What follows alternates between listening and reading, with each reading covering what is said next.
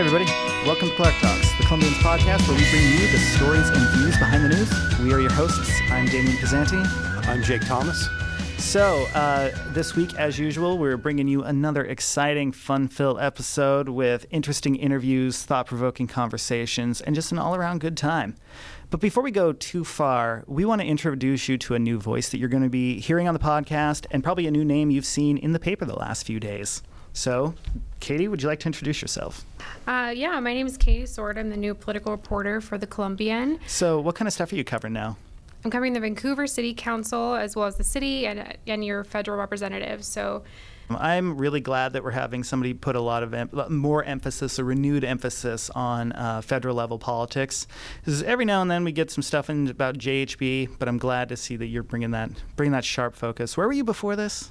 Yeah, before this, I spent uh, a few years in Portland, also in the media there. Well, that's awesome. I'm glad you're here. And so we're going to hear from you in just a few minutes when we talk about a state and local election, right? Yes, you will. Okay, cool. Before we get to local politics, we're going to talk state politics with Cyrus Habib. Who's that? He's the state's lieutenant governor. It's an office that a lot of people might not think a whole lot about, but it does quite a bit. And he was down here in Southwest Washington to talk talk about economic development. And here's a conversation with him.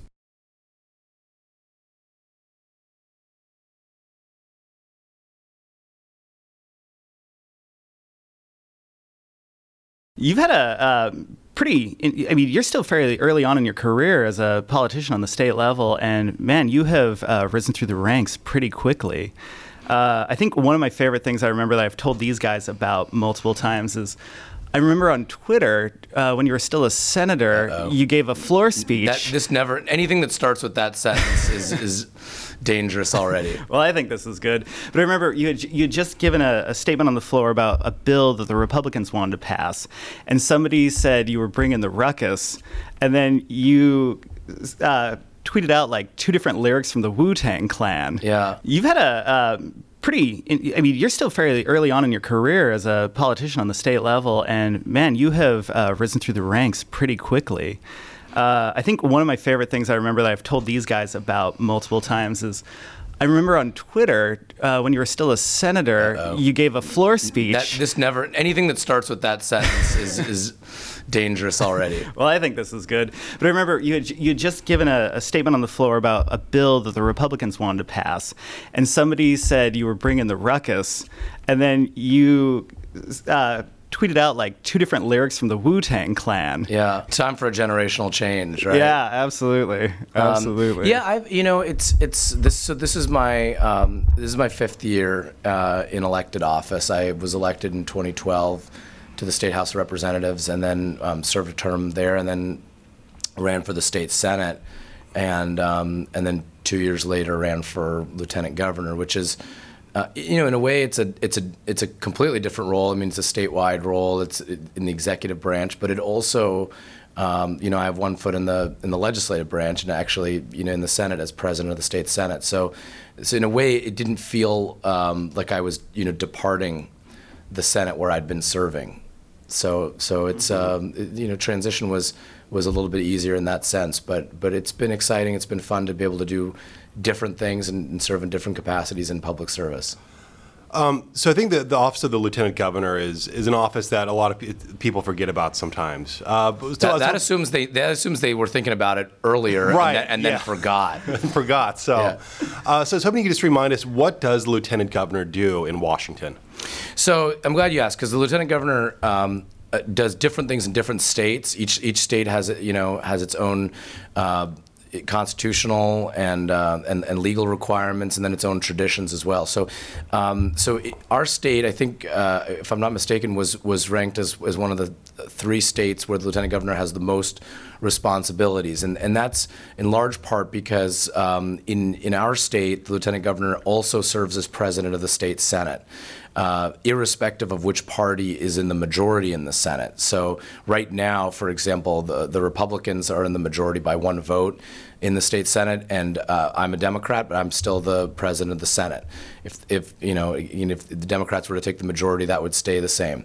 So, um, so that's um, that's one. That's probably the, the part of the job that's most visible to um, to folks who follow politics. Um, I I lead the Senate. I, I call on senators, recognize them to speak. Uh, I resolve parliamentary disputes that can often uh, determine the outcome of a particular piece of legislation. Um, and I, I, enforce the rules as well as the state constitution and statutes when we're in the Senate. I also um, chair the committee that decides what which bills get voted on by by the Senate, and, and a whole host of other subsidiary responsibilities. So that's that's one big chunk of it. Another part uh, of the job is to um, serve as the acting governor every time the governor, uh, every time Governor Inslee leaves the state, even if he just leaves for a couple hours. Um, and so that you know, it varies, but at, over if you look over the past 10 years or so, it's averaged about 60 to 70 days a year. Um, and um, and then what, what we've done, which is different than previous governor, lieutenant governor um, uh, relationships is that we actually partner together and work together on a whole bunch of other things, even while he's in the state. Um, so, uh, just to give you a Clark County example, uh, I was coming down here to uh, keynote the um, the uh, uh, Fort Vancouver Marshall Awards and uh, Fort Vancouver Trust Marshall Awards, and um, and Governor Inslee asked me to come and give a speech on his behalf and present a letter of congratulations to the winners. So, so some things like that that maybe you would associate with a president and vice president at the federal level, we we partner just so that we can cover more surface area across the state. And then finally, there's the areas that, that either because of um, state law or because of my own kind of interest and, and my own priorities, just the, the, other areas that we work on. And, and the biggest one um, in that regard is economic development and international trade. So I just led uh, a, a, delegation to South Korea and was, was really excited and, and pleased to have Elizabeth Scott from the Columbia River Economic Development Association um, right here in Clark County join me on that trip so that we could promote Clark County businesses and look for opportunities and investment from overseas to help grow jobs right here in Washington State. So, what brings you down to uh, Southwest Washington? As president of the Senate, uh, I was, uh, you know, I was really based in Olympia throughout um, the, the, the the regular session and the special sessions that we had until um, the legislature adjourned for the year in late July. And so, um, since that time, and my hope had been that the legislature would get its work done earlier and that and that we'd be able to start this earlier in the year. But since uh, since that time, we've been um, traveling around the state doing what I had promised to do um, when I was a candidate, which is listening and getting to know um, the the uh, the people in the state, the communities, uh, businesses, and really getting to understand uh, how can we make sure that the economic growth which our state is experiencing is actually uh, shared across the whole state because we know that there are lots of places where um, economic growth uh, has been strong.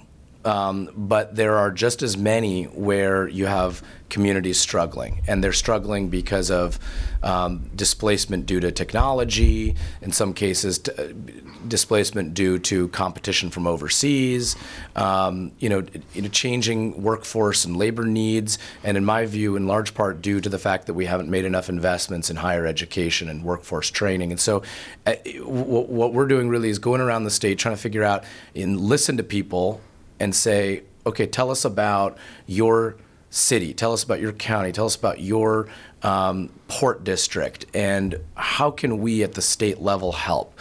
And not in that kind of way that, that politicians do when they come around during election time and they say, you know, you know, I, I really care about you and I want to hear, you know, what, what's important to you. But actually, now that you know, there's no election in sight for me to just we're we're just doing our job. And I think another part of that is that since my office, by statute, ha- plays a leadership role in international affairs for our state. I- I'm also very intrigued by and, and, and eager to find opportunities to connect our communities with international uh, oppor- you know, opportunities, economic opportunities, whether they're export opportunities or investment, tourism, uh, marketing our, our different regions. And, and I think, you know, that, that's important because the big companies, the Boeings, the Microsofts, the Amazons, they have plenty of overseas resources. They have their own you know, offices overseas, marketing, their entire operations. But small and medium-sized businesses can't do that, and so that's somewhere where I think the state can really be of assistance. So you, you guys are um, speaking of that. Listening, you're going to. Um, later today, go up to Cowlitz County to mm-hmm. speak uh, speak at the labor roundtable. Is that right? The labor roundtable is down here in um, oh, okay. Clark County, but we're we've got a series of meetings in Cowlitz County. Okay. Um, you know, I'm glad that you brought up the economic uh, listening and the, just the fact that you know some regions of the state are doing much better financially than other regions are. Mm-hmm. You know, I think Southwest Washington is one of those places that over the last few years, or I would even even more than that, probably the last few decades, is you know taken blows as the economy has has, has switched, and um, you know, just what was it yesterday or maybe the day before, the Department of Ecology denied that permit for the uh, Millennium Bulk Terminal. And you know, as, as controversial as that project is, um, that one and all the other fossil fuel projects that have been proposed in this area for five or ten years, um, there was for a significant chunk of people down here. Um, they saw those as like an economic shot in the arm, mm-hmm. and for a lot of people, it was a chance to build it, or even the chance to get a get a job there.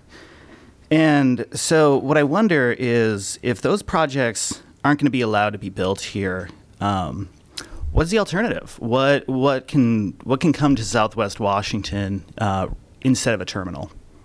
Well, I think so. So I'm not a part of the ecology process. What I can tell you is that. Um, you know, when, it comes to economic development, we want to look at a few things. One is um, what what's the quality of jobs that we're creating, and then what's the kind of sustainability of those jobs over time.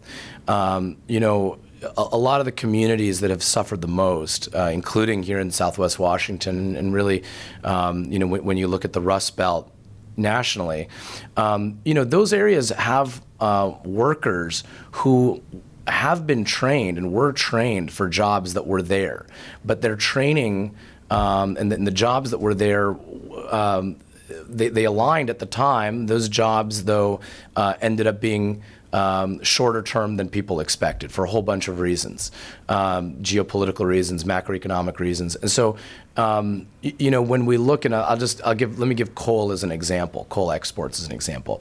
There are definitely good uh, building and construction jobs um, at stake in building uh, any type of um, capital project including um, you know port-related facilities, export-related facilities of, of, any type. Doesn't matter what you're importing or exporting. There's obviously there's capital project there. There's going to be jobs. Um, the question is, you know, is the operation of that terminal of a of a coal facility uh, something that we can really rely on in the long term? And uh, you know, I, I at the governor's request, I led a delegation to China uh, to sign a, a, jobs and education agreement uh, just a few weeks ago. And I can tell you, I mean, China, which is the largest consumer of fossil fuels, they are taking drastic steps and have. Uh, to divest themselves from coal. And you look at coal over the past 10 years, and it, it's a tiny, the, the, the current uh, demand for it, it's a tiny fraction of what it was 10 years ago. So, you know, again, I, I, I think that state government needs to be sensitive to, to your point, or you know, to continue your insinuation, needs to be sensitive about um, where each community is in its own economic development plan. And, you know, you're not going to have um, you know Amazon or Microsoft uh, building an R&D engineering facility in every single town or city in the state. But on the other hand, as we do that, let's make sure that the jobs that we're creating in the short term we can actually rely on in the long term. And I think the best way to do that is to make investments in higher education and workforce training because the most valuable asset any community can have to be competitive for jobs in the 21st century is an educated workforce. Yeah, I think to your point, one of the chief criticisms of not only that project, but the one down here in Vancouver that a lot of people have had is that, you know, there is such a rise in renewable uh, resources and or re- renewable energy sources that uh, projects like this have a shelf life, and then suddenly you have a giant empty building that nobody can quite figure out what to do with. So, And that's the thing is, I mean, you know, I, I have the luxury, I guess, in this job of being able to to dig a little bit deeper. A lot of politicians you know take deep satisfaction in, in just being there at a ribbon cutting and you know when when when three four years later um, you know those jobs aren't needed anymore uh, you know they don't they don't show up somehow. Those poli- same politicians don't show up uh, for the for the for the for the closure. Our thought is okay. How can we really focus on uh, preparing Clark County's workforce for not just the jobs of 2017 or 2018, but really 2037, 2038? Because a you know a kid, who's coming out of school right now, 17 year old, 18 year old boy or girl is coming out of school, um, is got to be thinking not just about you know how to how to survive and, and you know and, and feed themselves now, but what are they going to be ready for when they're in their late 30s? And boy, it's a lot harder to retrain and reskill when you're you know my age than when you're just coming out of high school. So so what is the plan for places like Southwest Washington as far as jobs and economic development? I mean, education and workforce training is good, but what what are we going to have? I mean, you mentioned we're not going to have R and D facilities for Microsoft to Amazon er- everywhere, but we're going to. Well, I think we can have them in Vancouver. I mean, I think I think Vancouver is a spot. I think I think um, you know Vancouver. Um, really has a strong play to make in being part of the uh, the greater Portland area. Um, and when you look at, uh, for example, Intel's strong uh, role in, uh, in, in, in the Portland economy. You have semiconductor and, and uh, chip wafer you know, manufacturing and engineering here. I had that same thought when we were thinking about that question. We kind of have this benefit of even having like a historical technology. We were like almost like the first generation of tech out here with, you know, HP mm-hmm. and all of that. But, you know, places like, I don't know, Grays Harbor yeah, and yeah. Uh, Cowlitz County, Lewis County, where I was living before I came down yeah. here. It's like there are so many people that I think live in those areas that are just hoping that the mill is going to start up again one of these days. And I don't know how long you can keep wishing for that to happen. I mean, uh, let me walk through it. So, um, in terms of the mill opening up, um, we're not giving up on that either. So, uh, so I'm actually working. I mentioned I was in South Korea. Um, uh, leading a trade delegation. So one of the meetings that we had was was with some potential investors um, who are looking to reopen a mill in Raymond, Washington. Mm-hmm. Um, and uh, you know, if, if that can happen, uh, we think that would be great investment in that mill. It'd be 50 uh, or more family wage jobs. Uh, people who have the skills and knowledge of you know uh, expertise, and so I'm out there hustling and marketing, you know, talking to folks all over the world and saying, look, if you want to make an investment in, um, you know, a facility that can create wood pellets for, for biomass uh, energy production, well, guess what? We've got the cheapest energy anywhere in the country. Uh, we've got a skilled workforce here. We've got the port of Grays Harbor and, and other you know ports that deep water ports that you can have access to uh, to get energy. You know to, to, to get these uh, materials uh, back to Asia for their use over there, or where, whatever the use case is that they want.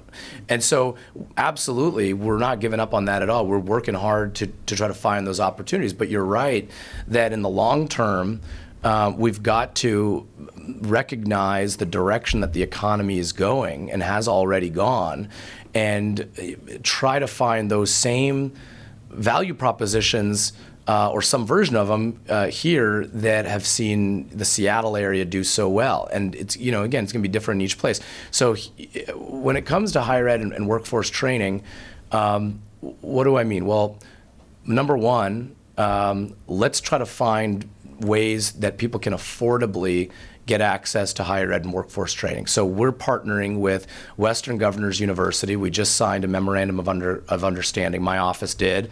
Uh, Western Governors University is a nonprofit, um, a publicly founded, uh, but now privately operated online uh, institution of higher education that gives bachelor's and graduate degrees in uh, high demand applied areas. So in healthcare, in business, uh, in teaching.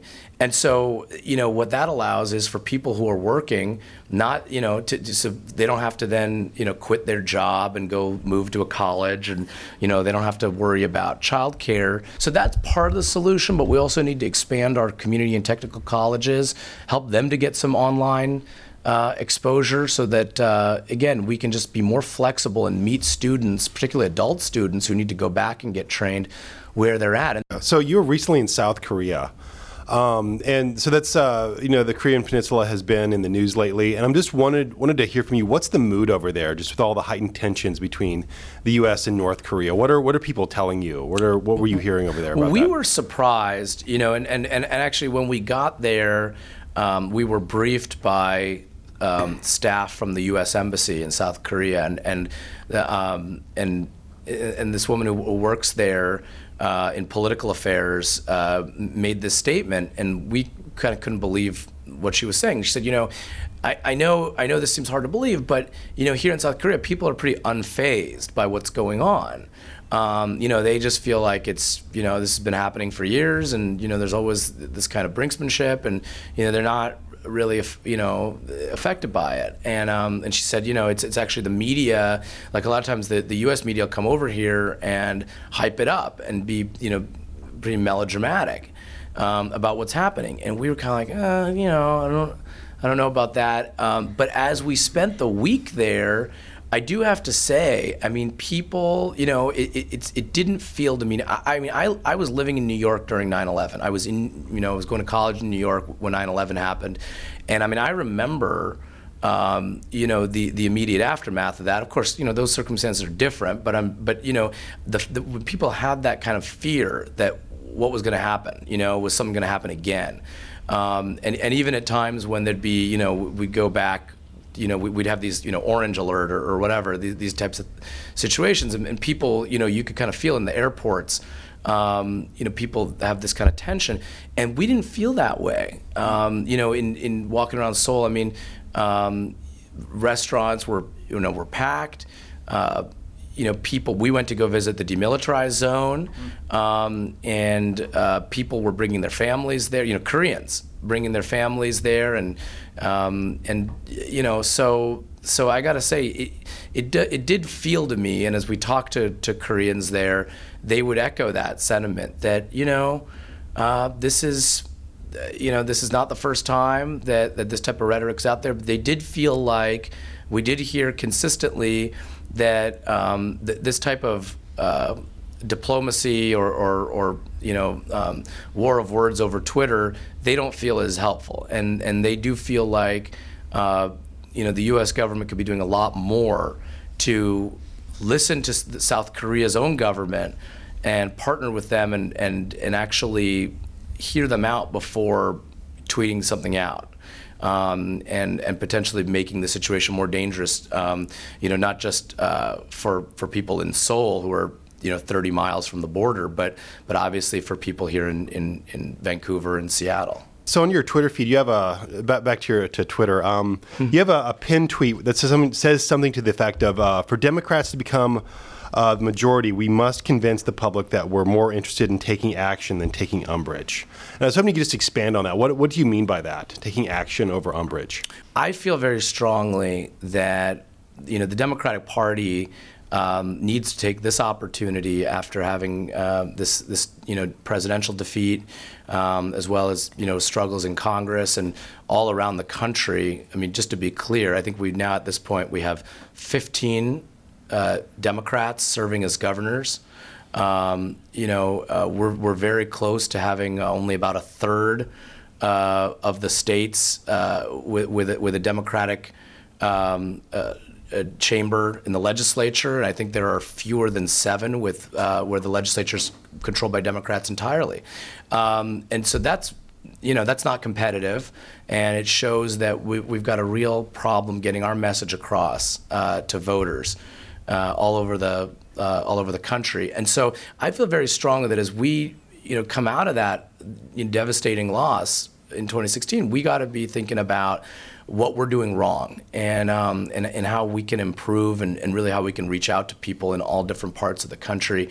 And um, what I meant in that statement was to say, you know, we are very quick right now as a party uh, to uh, wag our fingers in, in people's faces and, and try to feel and, and, and, and you know and really sound um, you know morally superior on issues um, and in a lot of ways we maybe were a little too educated for our own good um, and what we're not doing is listening to people enough um, and and really hearing from the public you know what they're experiencing and, um, and, and really working with them to try to improve their situations. And so, um, look, I, am somebody who, uh, my parents were immigrants to this country.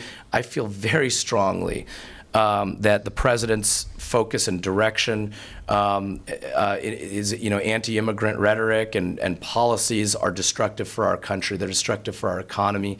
They're destructive for our uh, culture of inclusion. That's really what's made this country great. I do feel that. But I also believe that we as Democrats need to go beyond just opposing those measures. And we need to be able to formulate and articulate ideas that relate to jobs and education for everybody white, black, Asian, Latino, male, female, gay, or straight. And that, that's, a, that's, you know, and I think those solutions are universal solutions.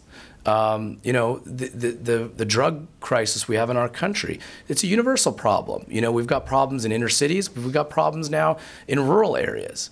Um, you know, the, the access to higher education. You know, it's a struggle and has been a struggle for generations in, um, you know, in diverse inner city communities, but it's increasingly a struggle in rural areas where you see now for the first time families not sending their kids to college, even where the parents and grandparents did go to college. So I really think that we, as a Democratic Party, we need to be uh, more inclusive in our in our thinking as well, even as we uh, point the finger at the other party and point out the, the many ways in which you know their policies are, are not inclusive. So the Democratic Party in Washington State is doing pretty pretty good as far as uh, controlling offices and getting uh, members elected to office. Do you think this is a problem Democrats in Washington have of getting this message across, or do you think this is more in other states? I think um, you know. I, I, think Governor Inslee's done um, a, a, great job in reaching out statewide uh, and and listening to people. And you know, I think it comes from the fact that he represented Central Washington um, in the Congress uh, as well as in the state legislature. Um, you know, Senator Cantwell and Senator Murray uh, both also represented kind of economically diverse areas.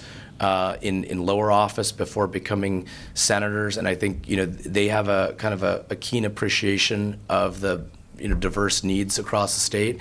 Um, and so, you know, I, I, think at a, at a high level, at a, the statewide level, um, you know, we have been fortunate, and I've had the, the good fortune of learning from a lot of those folks as I've moved up uh, in politics. Uh, but, you know, for a state that is, um, you know, where, where you see, um, you know, President Obama do as well as he did, you know, for example, in the in the mid 60 percent range.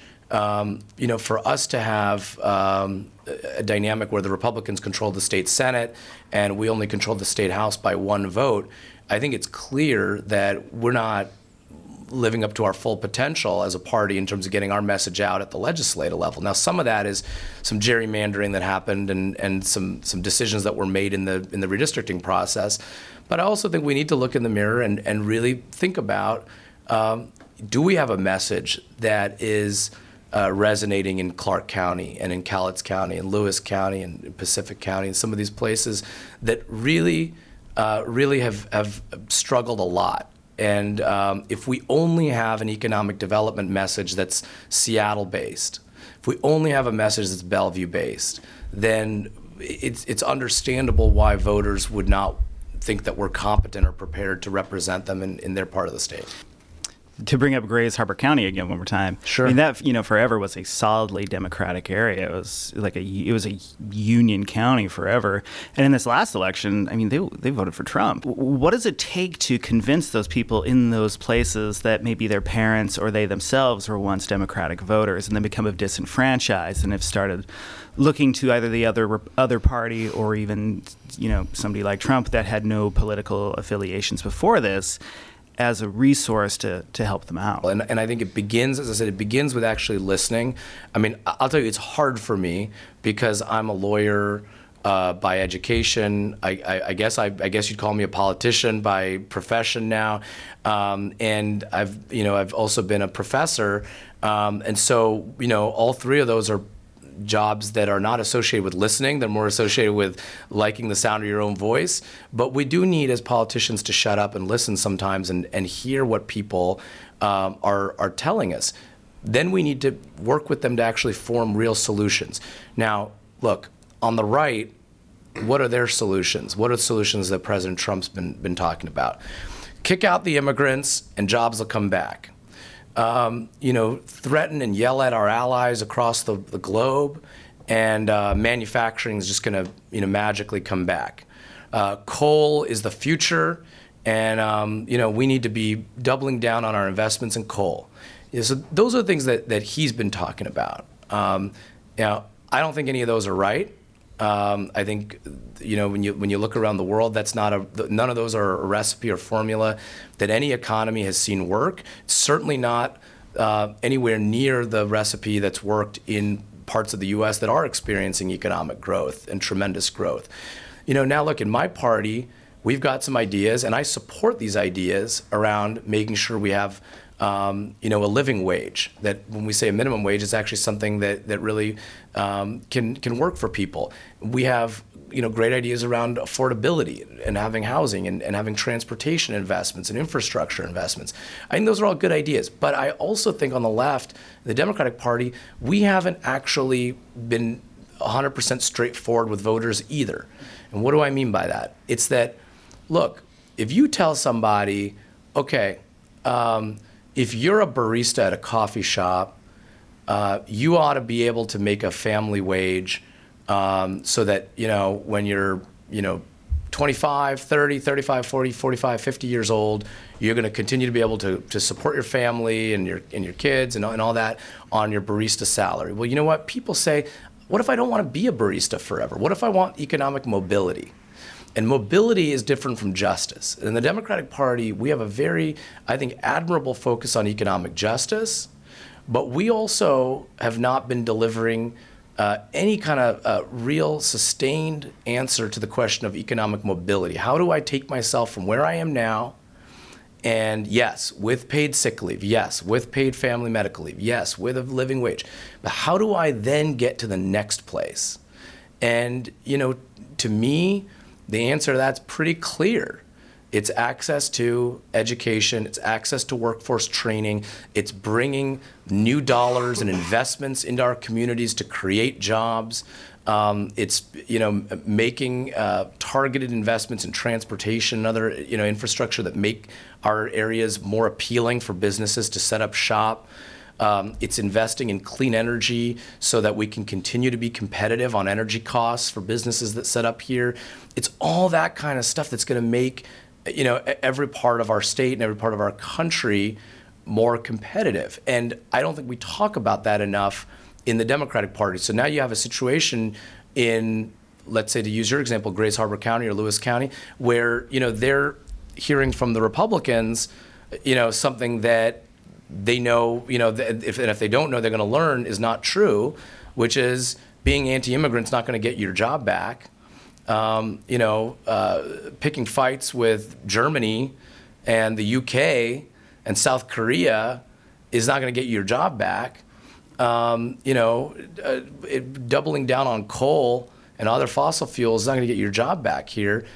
And then they're also I think they they've sent a message that they don't think that the answers that our party has been giving are satisfactory because they're not speaking to mobility and, and, and real change um, and kind of economic conversion and transition in those areas. And and so that's that's I think where you get that disillusionment and and it's really problematic. So I'm just you know I'm just I'm one person. This is one small agency that I run in state government, but we want to say, and we're meeting with Democrats, Republicans, Independents. Doesn't matter. We're we're out there just meeting with people, saying, you know, talk to us about what you've been experiencing, and and you know, give us the information so we can work with you and hopefully come up with some good solutions. Well, we'll look forward to seeing if the if your message actually translates and people start taking it up. But thank you for coming on the show. So now we turn to Vancouver City politics with Katie Sword, our new city government and politics reporter. Hi, Katie. Hello. So, Katie, you've been covering the races for Vancouver City Council, and you recently uh, re- did an article about uh, the, the race for Vancouver City Council position number two. Uh, tell us a little bit about that race. Yeah, so it's a race that not many people probably know about at this point. It wasn't on the primary ballot because there were only two candidates incumbent, Alishia Topper, and Vancouver candidate Justin Forsman. He's run a couple times. Uh, City Council in 2015. So, um, you know, Alishia Topper is a long-time face or a well-recognized face around the community, especially in the political circles. Justin Forsman, um, I, I, think it might be. It's probably safe to say he's somewhat of a fringe. Can, he's a fringe candidate.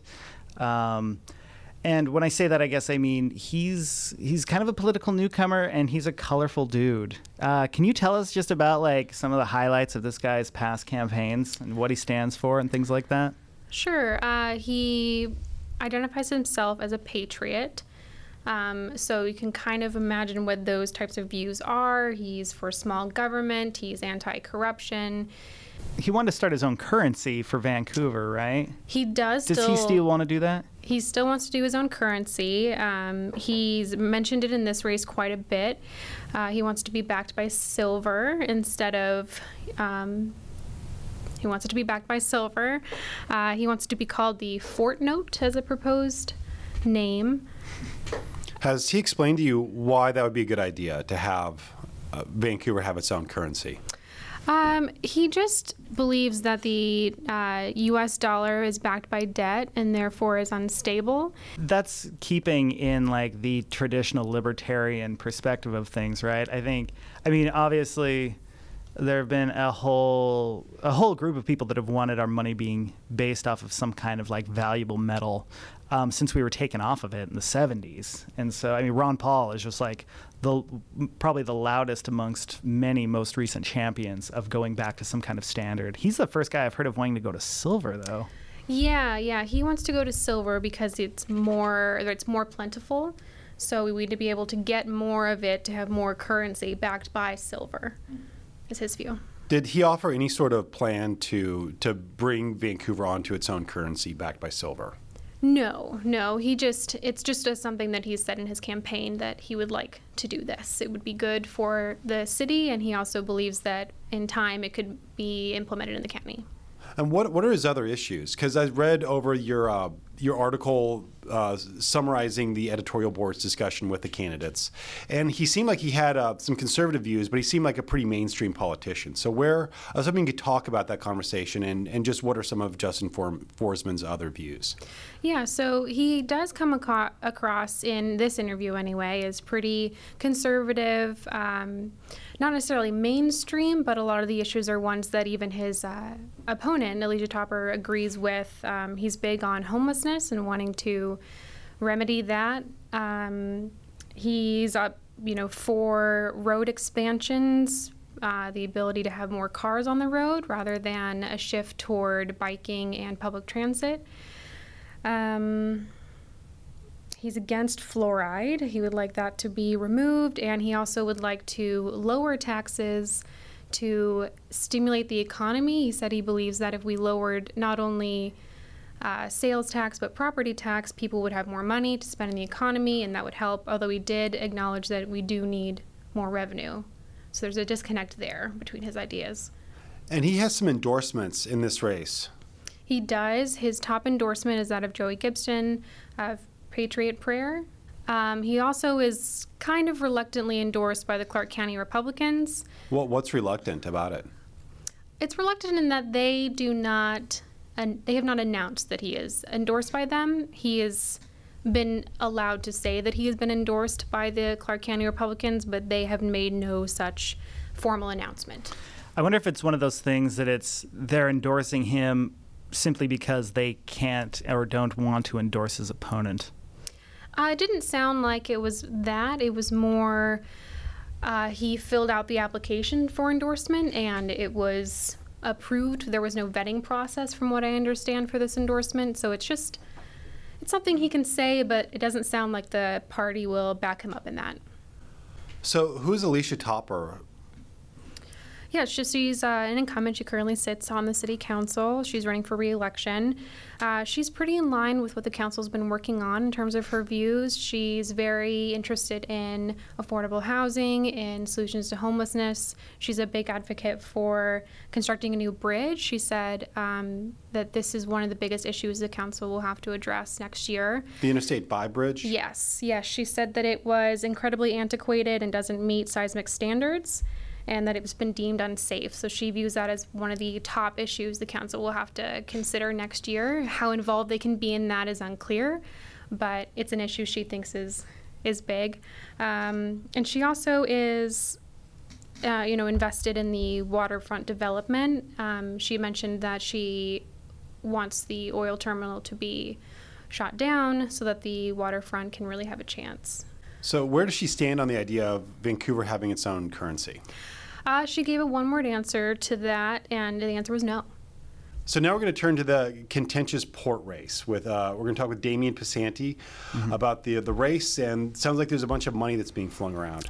That is right. Um, you know, at the very beginning of this election season, shortly after these two announced, um, I had people from the both Clark County Democrats and Republicans tell me that just you wait, there's going to be a lot of money in this race. And they're right. They are so right because um, on Monday, Chris Green filed documents with the Public Disclosure Commission, uh, the PDC for Washington State, as some of you guys might know it, that uh, Vancouver Energy gave him $150,000 for his campaign. And that's on top of 75,000 that they had given him just a few weeks ago. So, Chris Green, let's just back up for a minute. Who is Chris Green? So, Chris Green is is a insurance agent from Vancouver. He lives over in East Vancouver in District One. He's running against Don Orange, um, a guy who recently moved into District One, owns a business up in the uptown village of Vancouver, and they're both running to um, replace Brian Wolfe, who is the current commissioner and is not going to be running again. Why, why would they give him that much money? Well, uh, great question, as I heard him say several times during the editorial board meetings. Um, so they gave him that much money because Don Orange wants to kill the lease. He is campaigning on killing the lease with Vancouver Energy and getting the terminal out of town. Chris Green likes to say that he's not for the terminal, but he's in favor. He, he likes to he likes to not take a position on the terminal is what he sticks to. But he says he is for the process being completed, and um, cutting the lease short would mean killing that state evaluation project that has been going on for four years and would send a bad message to any potential business that might want to move to the port as a tenant. So this is, sounds surprising. Chris Green has not been clear on his position. What what is his position? Is it has he taken a position previously on and it? What where is he on this issue? I have to say one of my so when he met with the editorial board, I sat in on that meeting. When he met with the editorial board last Friday, uh, he was asked, you know, from like if he were a voter, would he be concerned that a company um, is throwing in seventy-five thousand dollars into a local election? And he said, "Yeah, it's problematic for my campaign, but you know, it's a, running a campaign is expensive, and I got to get my message out there somehow." Well, later that day, Vancouver Energy gave him one hundred fifty thousand dollars, so it's obviously not that big of a problem. I called him today and asked him about it, and he's like, you know, actually, it's not problematic. I've got to get my message out there, and this is going to be an expensive race. Is he concerned at all about the optics of this, of, the, of a company that has a direct interest in port business giving so much money to his candidacy? Well, like I just said, I mean, he paid lip service to it being a problem for his campaign. And then when I said, well, how's it a problem, Chris? He was, he said, well, maybe it's not. It's probably not. So I don't think he really thinks it is. And if he really thought it was a problem, he would reject the donation. But he hasn't. How has Don Orange's campaign responded to this news? So I want to, before I answer that, um, it's not only about how Orange's campaign has responded to it, but but other people have responded to it. When he first got this money, that first seventy-five thousand dollars I was talking about, uh, Jack Burkman, who apparently is a friend of Chris's, wasn't planning on making, if I under, remember correctly, he wasn't planning on making an endorsement, or at least wasn't going to make one soon. Well, after he found out about the 75 grand, he went and cam- he went and endorsed uh, Don Orange because he didn't want to see all this foreign money coming into the race. Uh, to your original question, um, Orange is not Orange um, pledged back in June that he wasn't going to accept any money from an oil company and still hasn't. And he says basically Tesoro, uh, Vancouver Energy, Tesoro, and Savage are trying to buy this election. I want to throw a caveat in there because while he says that, it's just it's a matter of time before anti-terminal groups start throwing money in on his side. The last port commission race that happened between Eric LaBrant, the current commissioner, and um, I forget the other lady's name, the, the incumbent that he unseated. But um, anyway, a, the Washington conservation voters gave him $100,000 in in-kind donations, which meant beating feet and, you know, uh, knocking on doors and creating mailers and what have you. So it's they are working with Don Orange's campaign now, and it's a matter of time before they or some other environmental group do the same thing. So, do you expect Don Orange to start reporting some pretty large contributions from uh, anti-oil terminal groups? I do, yeah. Um, it seems like he's running out of time. The election is coming right up. Yeah, I mean, this is the election's what the first Tuesday of November, or is it the second first Tuesday of November, and that's about a month away. So, yeah, it's a matter of time before it happens. And honestly, I. Ex- probably by the time this podcast comes out, it will have already happened. Um, I'm willing to bet. So it's, it's whether or not they will be able to match the amount of money that uh, Chris Green has gotten from the oil terminal folks is. Uh, I find that to be highly unlikely. So far, 84% of Chris Green's campaign fund has been funded by Tesoro and Savage. And I want to throw out there that Savage only gave him five thousand, so two hundred thirty thousand dollars came from two companies. And Tesoro is the company that wants to set up the oil terminal in the port of Vancouver. Correct. Tesoro is one of two companies behind the terminal. So, how does this race stack up as far as uh, money being spent statewide? Is it huge? Is it, uh, how huge? So, um, Chris Green is now the uh, on a local election level in the state, Chris Green has the sixth largest war chest in, of any candidate in Washington state. And that's at the local level. So, city council, city mayor, mayoral, whatever. The only people that have more than him, Dow Constantine, uh, the chief executive of King County, his war chest is like a million and a half. But he started it back in like 2014. Um, and I would even say out there that. Chris Green is probably technically the fifth largest war chest because one of the people ahead of him, uh, the former mayor of Seattle, Ed Murray, his war chest was like 300,000 some odd dollars, but he's not running again. And as anybody paying attention to politics, he resigned in disgrace recently. Can you put into context how much money the Don Orange campaign has, just to give us an idea? Yeah, Orange has raised um, just a hair over, a hair under eighty-one thousand dollars at this point. So about a third of what Chris Green has. And what I think is really interesting when you look at the way their donations break down, Greens is almost entirely um, his his uh, Green's contributions are almost entirely uh, companies, corporations, and whereas Orange's are almost entirely people. Like it's very opposite. He has like 300 and some donors who have all contribute contributed. I think the average is right around $150 each. So, and that's skewed because he's had a few people give him five thousand dollars or thousand dollars or twelve hundred dollars. So, this is this is very much like neighborhood folks versus a business interest folks is going on here. It's a fascinating race to watch. Thanks, Damien. Yeah, stay tuned. All right, everybody, that is a wrap. So, if you have any questions or comments, you can please uh, reach out to me. I'd love to hear from you guys. And I want to say thank you very much for rolling with us and listening to all the shows. Uh, the, the show's email address is podcast at columbian.com. You can email me directly, damien.pizzanti at columbian.com. You can find me on Twitter You can find this podcast just about anywhere you find podcasts. So thank you for tuning in. Tell your friends to tune in as well, and I will look forward to talking with you in just a couple weeks.